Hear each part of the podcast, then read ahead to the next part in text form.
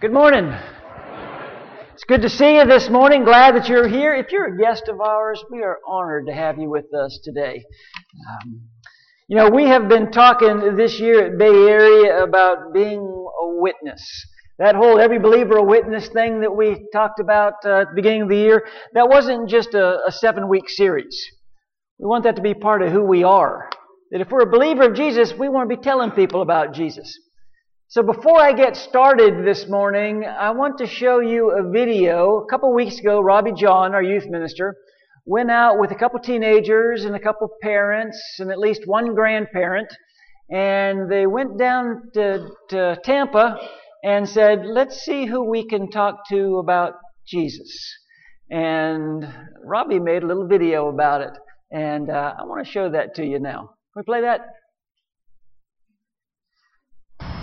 So Robbie announced that the youth group was going to go downtown Tampa by the Riverwalk and share, just share the gospel with whoever we see. Um, it's not something I'm used to, but I wanted Kinsey to experience it, and I thought, well, if if I have her go, then I should go with her. Um, and let me just say, it's way out of my comfort zone to do something like that. So we went with the with the uh, premise that we have a five dollar gift card. We'd like to share that with you. Can we pray with you? Uh, Kinsey and I took out by ourselves, and we're coming down the street, and there is this row of gentlemen, obviously homeless, sitting on this wall. And uh, she goes, "Oh, Grandma, we're not going to stop there, are we?" When before you start giving, you're just terrified. You don't know what's going to happen. You don't know if they're going to like, you know, start cussing at you or even worse, they might throw a punch at you. But, you know, luckily, you know, nothing bad has happened. We've just gotten into really deep conversations and it's just been like a really heartwarming, you know, activity. In downtown Tampa, that's what we're forced to do. We're forced to get out of our comfort zone. Forced to get out of the boat. So the, I initially first started uh, when I walked downtown and I would see someone I, I wanted to evangelize to, I would get closer and be like, you know what? Mm, they look kind of angry, so I'm going to the next person. But then it got easier as I went on because I remembered that I'm doing this for a purpose that's way greater. A wise person once told me that we're made to be uncomfortable. As Christians, we're made to stand out in a crowd someone's supposed to look at us and be like, you're different. But here's a gentleman sitting on this wall, no place to live, but he said, we have to pray through Jesus. And so then it goes on. He says, let's all hold hands.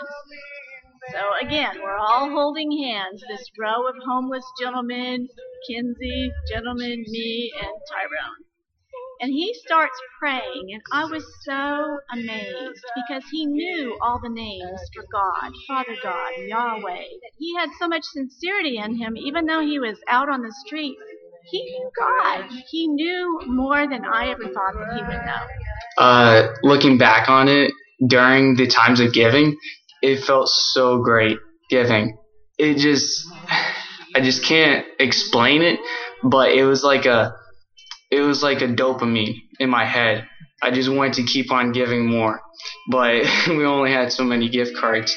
And when we got to a uh, a Christian, uh, he was he didn't even want the gift card. He wanted to pray with us, which was amazing. Cause throughout all this, I just thought like that they would just take the gift card, they would just take the prayer, and then they would just go on with their day.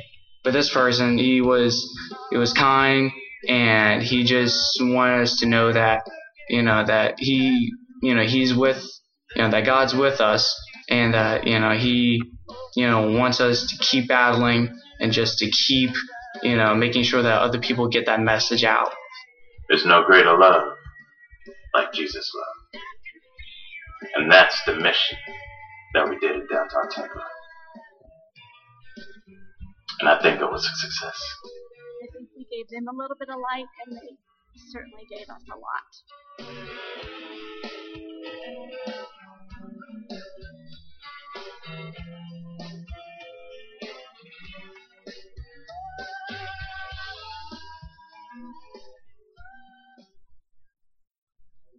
Yeah, good stuff.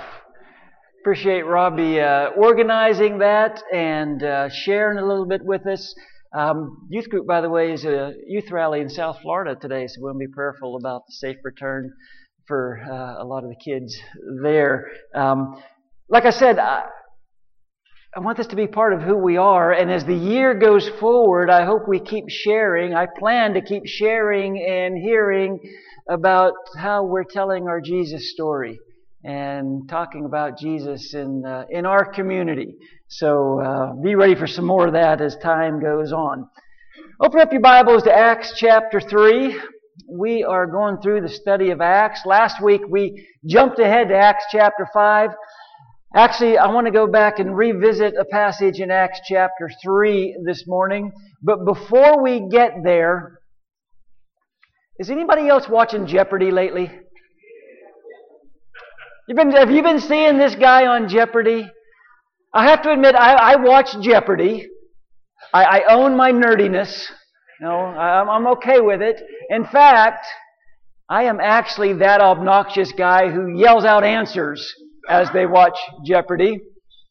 Even right, wrong, doesn't matter answers. I yell out wrong answers as well. Martha will tell you my enthusiasm and my confidence in wrong answers sort of negates my uh, lack of knowledge sometimes. But if you're watching Jeopardy the last couple weeks, you'll know that there's this guy on there who is tearing it up.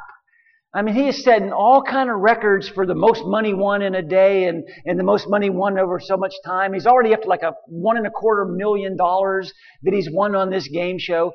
And it is amazing the amount of seemingly useless, trivial information that this guy knows about everything. He's a professional gambler. That's what he does for a living.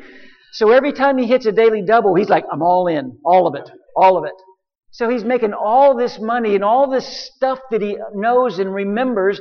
And this past week, Alex Trebek asked him, he said, You have an interesting way to learn details and facts, don't you?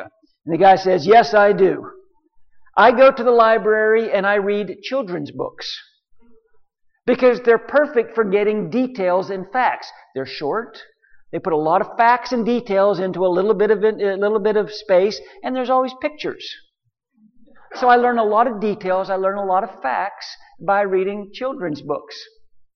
And I thought it was kind of interesting. By the way, I'm pulling for this guy. You know, I hope he keeps going. But his comment made me think, you know, I think sometimes we read the Bible that same way. I just want to get the facts. I just want to get the story. I want to get the timeline. We want to talk about the details. And really, the goal is I want to be able to run the category in Jeopardy on Bible. I want to know more Bible than most people. You know, minor prophets for 1200, Alex. I want to feel confident in that. But I keep telling you that God's Word is about transformation, not just information. And, and understand, you, I think you know me well enough to know I'm not saying that Bible study is not important. I'm arguing that point that it is important.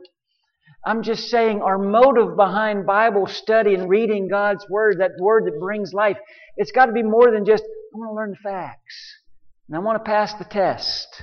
God's Word's a blueprint on how we can enjoy a relationship with Jesus Christ. God's Word is, is active and alive, sharper than a double-edged sword. It's a lamp to my feet, the light to my path. There's a reason why inspired writers use that kind of imagery. It's because they understood that God wants us to see Him. And God wants us to know Him. And God wants us to, to experience Him. Wants to be really, really present and real in our lives. You know, one of the blessings of going through a study like the book of Acts is actually kind of one of the dangers, I think, about going through a study like Acts, and that is the fact that it is so story driven. You know, it's a very interesting story. And sometimes we get wrapped up in the story part of it. What happened? What happened next? You know, who the main players were. And all that's really important to keep in context. But I think sometimes we forget this is, this, this is history. I mean, all these things that we're talking about really did happen to real people in real time. And I think sometimes we forget about the emotions and the tension and, and the reason that God wants us to understand this in the first place. Two weeks ago, we looked at a lame man who was healed in Acts chapter 3 by Peter and John. And if you remember a couple weeks ago, we focused on that individual, that lame beggar. And I mentioned that he was a guy who was looking, and he was listening, and he was leaping. Three classic preacher points. I want to go back and actually revisit that same miracle, but I want to do it through the lens of not this guy that's healed, but this morning I want to look at it through the lens of Peter. And there's a couple reasons why I want to do this. One is it's just I think there's some good information here and some things that I think that we can really apply to ourselves, but also I want to kind of set up the next couple weeks as well. But we already know quite a bit about Peter. And you know his role in this particular story. But it's not just words on a page. This was a real intersection of three lives that connected at about three o'clock on the afternoon one day. And in that intersection of lives, God's power is put on display in a really impressive way.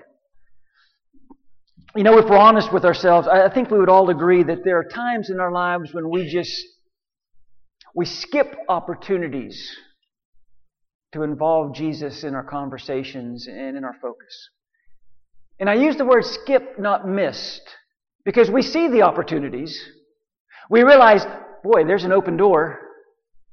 Here's an opportunity. So we don't really miss the opportunity, we just skip it. we just kind of let it go by.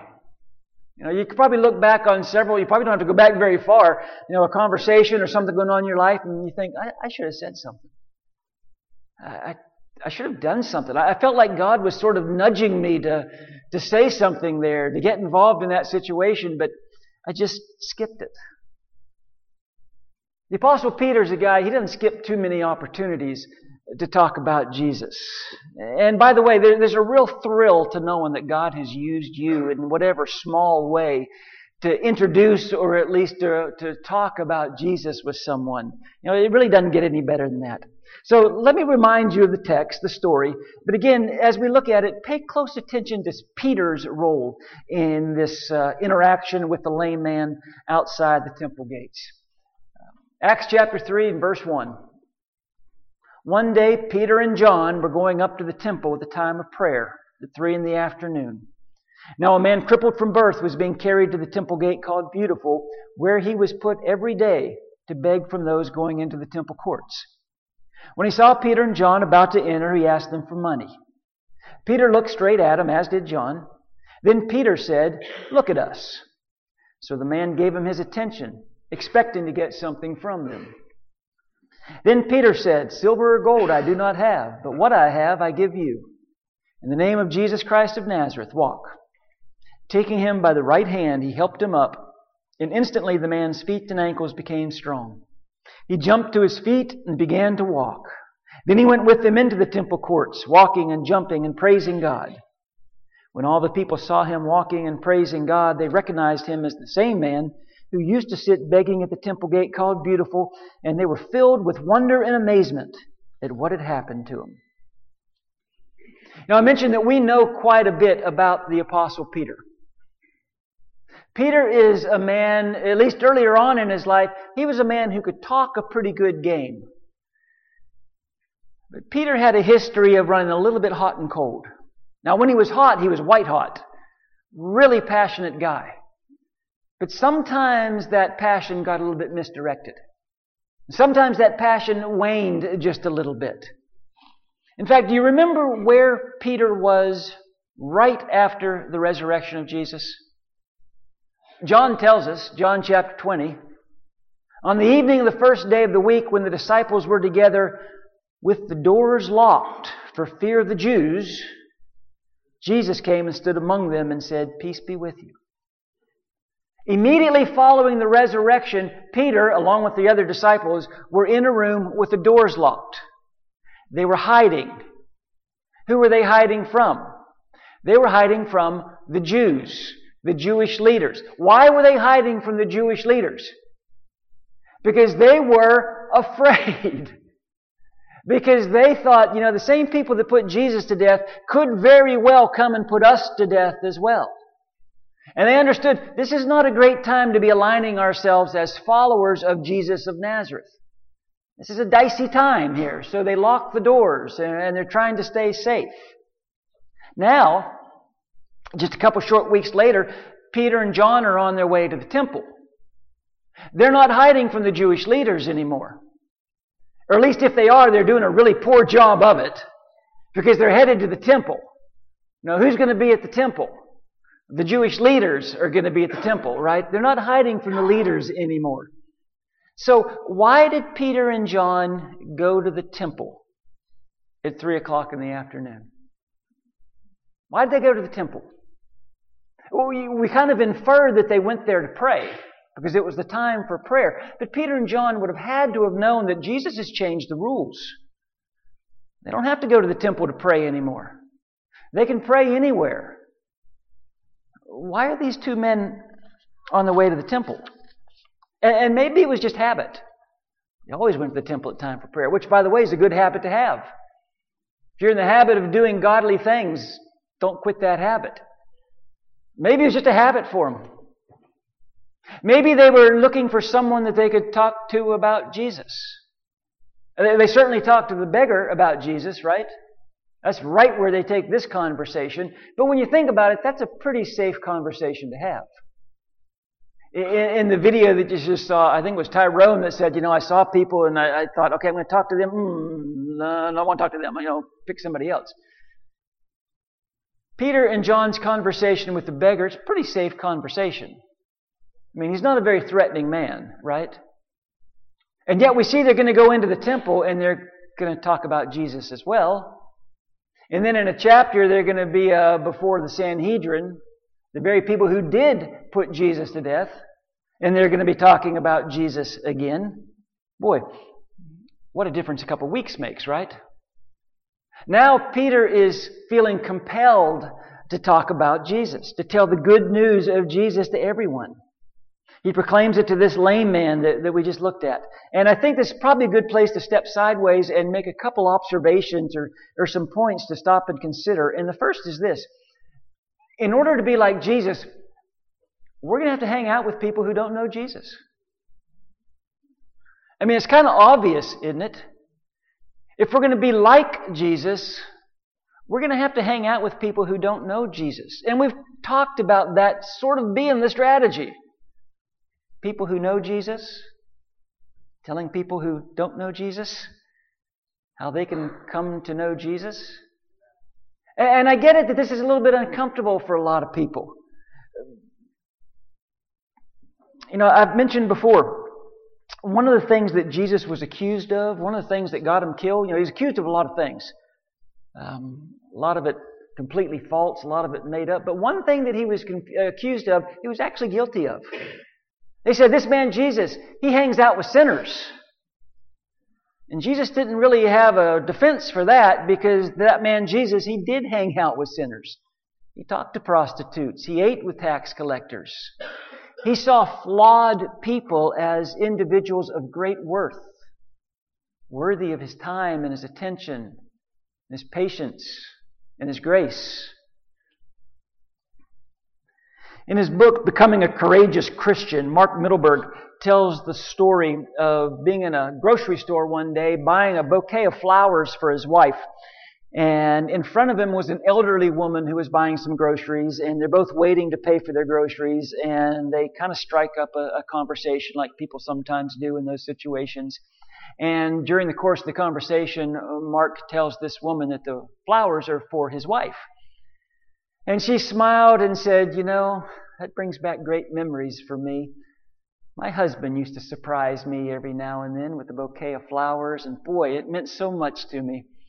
He passed away several years ago, but just seeing you with these flowers, knowing you're taking them to your wife, that really brings a warm, warm feeling to my heart.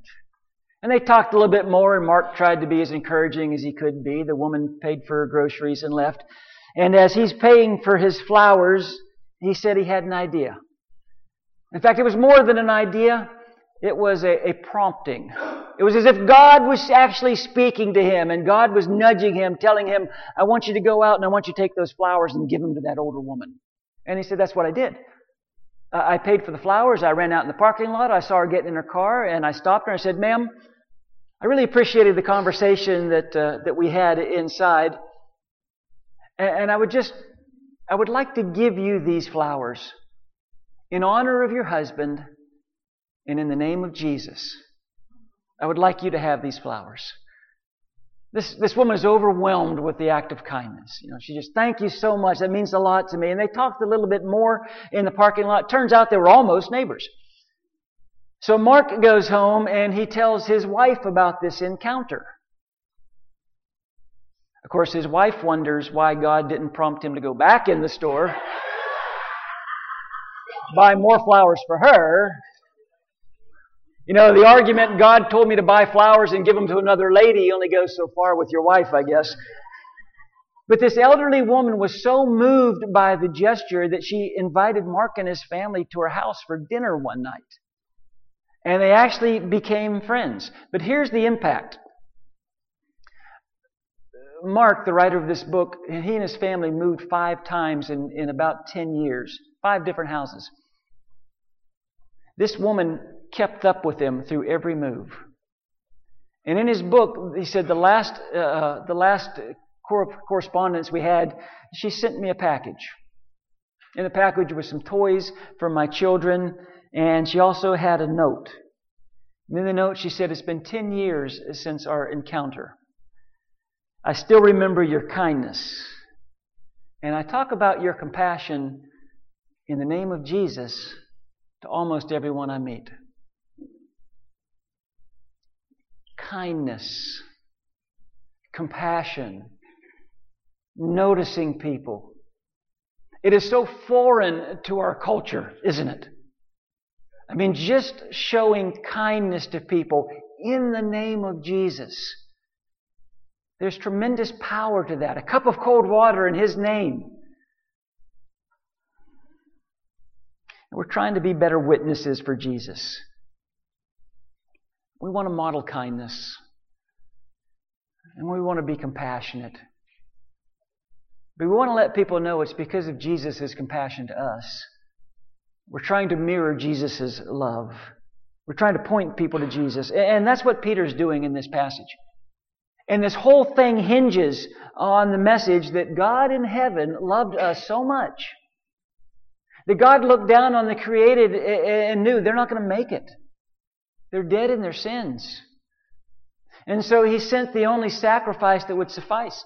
He sent His Son to come and die on a cross for my sins, to be raised three days later. You know, this whole thing hinges on the fact that God loved me so much that if I believe in Him, I'm not going to die. I'm going to have everlasting life. That's, that's the gospel. That's the message. So Peter goes to the temple. There's a man sitting outside the gate who couldn't walk. Passage says he's, he's placed there every day. We know he's over 40 years old. We know he's, he's begged every day. There's an interesting verse in Luke chapter 19. It's verse 47 and 48. It's talking about Jesus when Jesus is at the temple in Jerusalem. It says, Every day he, talking about Jesus, every day Jesus was teaching at the temple. But the chief priests, the teachers of the law, the leaders among the people were trying to kill him. Yet they couldn't find any way to do it because all the people hung on his words. Every day Jesus was in the temple preaching. And people recognized Jesus and people knew it was Jesus. They were hanging on his every word. He was such a powerful teacher. Every day Jesus was going to the temple to teach. Every day this beggar stood, sat outside the temple gates begging. I wonder if this beggar ever saw Jesus going in and out of the temple. It would seem that he would have. I wonder if this guy ever asked Jesus for silver or gold. I wonder why Jesus didn't heal him. In fact, I wonder if Jesus looked at him one day and thought to himself, one day Peter and John are, are going to heal you. I don't know the answer to any of those questions. I do know that God works on his own timetable, but, but look again at Acts chapter 3, verse 3. When he saw Peter and John about to enter, he asked them for money. Peter looked straight at him, as did John. And then Peter said, Look at us. So the man gave them his attention, expecting to get something from them. This man gets excited. He's, he's expecting something. He's expecting money, obviously. Then Peter said, Silver and gold I do not have. And this man's expectation goes immediately to disappointment. And then Peter says, But what I have, and had I been that lame man, I would have been thinking, Please don't give me what you have then. I don't need your advice. I don't need your pity. What I need is your silver and gold. But of course, that disappointment's about to be turned to joy. But what I have, I give you in the name of Jesus Christ of Nazareth. Walk.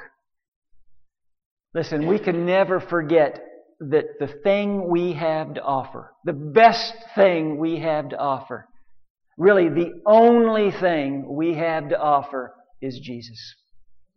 It's the only thing we really have to offer anyone. It's not our knowledge. It's not our doctrine. It's not our building. It's not our programs. It's, it's not food that we might prepare and fix. The only thing we really have to offer the world is Jesus Christ. And the only thing that the world truly needs is Jesus Christ.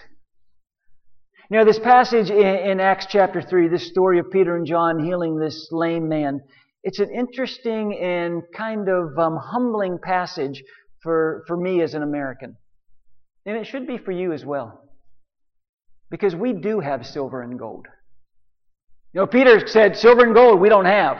We can't say that. We have silver. We have gold. And I think sometimes we feel it's easier to write a check than it is to show compassion. And don't get me wrong, sometimes showing compassion involves writing a check. But to be involved in someone's life, to understand their needs, our greatest gift, the only gift that matters, is Jesus. If you remember talking about Peter, the last conversation that he had, at least the last conversation recorded uh, in John that Peter had with Jesus, they're on the beach. Jesus fixed breakfast. And then he and Peter go off by themselves, and Jesus asks Peter three times, Do you love me? And three times Peter answers in the affirmative, each time getting a little bit more frustrated with the question. And you remember Jesus' response to Peter Do you love me? And if the answer is yes, feed my sheep. Do you love me? And if the answer is yes, shepherd the flock. Do you love me? And if the answer is yes, take care of people. Notice people. Be involved in people's lives. Pay attention to people who are lost. Point them to the Good Shepherd. Shepherd the flock. Now, I think if Jesus were asking us today, Do you love me? we would all say, Yes, yes, how can you ask that? Of course we love you. Do you think his response might be the same? Feed my sheep. Take care of people. Point my sheep to the good shepherd. Tell people about me. Now, no one knows how, no one cares how much you know until they know how much you care. I think Peter proved that. But we've got to be caring for lost people. We've got to be allowing our witness for Jesus to be part of our lives. That's my encouragement this morning as we look at Peter and his example healing a lame man. Let me tell you about Jesus. This week, who can you tell about Jesus? Who can you share your story with this week? Who can you show some kindness and compassion to? in the name of Jesus.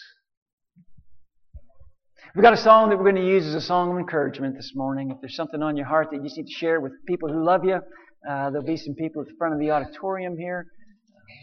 If we can help you in any way, meet us there. Let's stand and sing.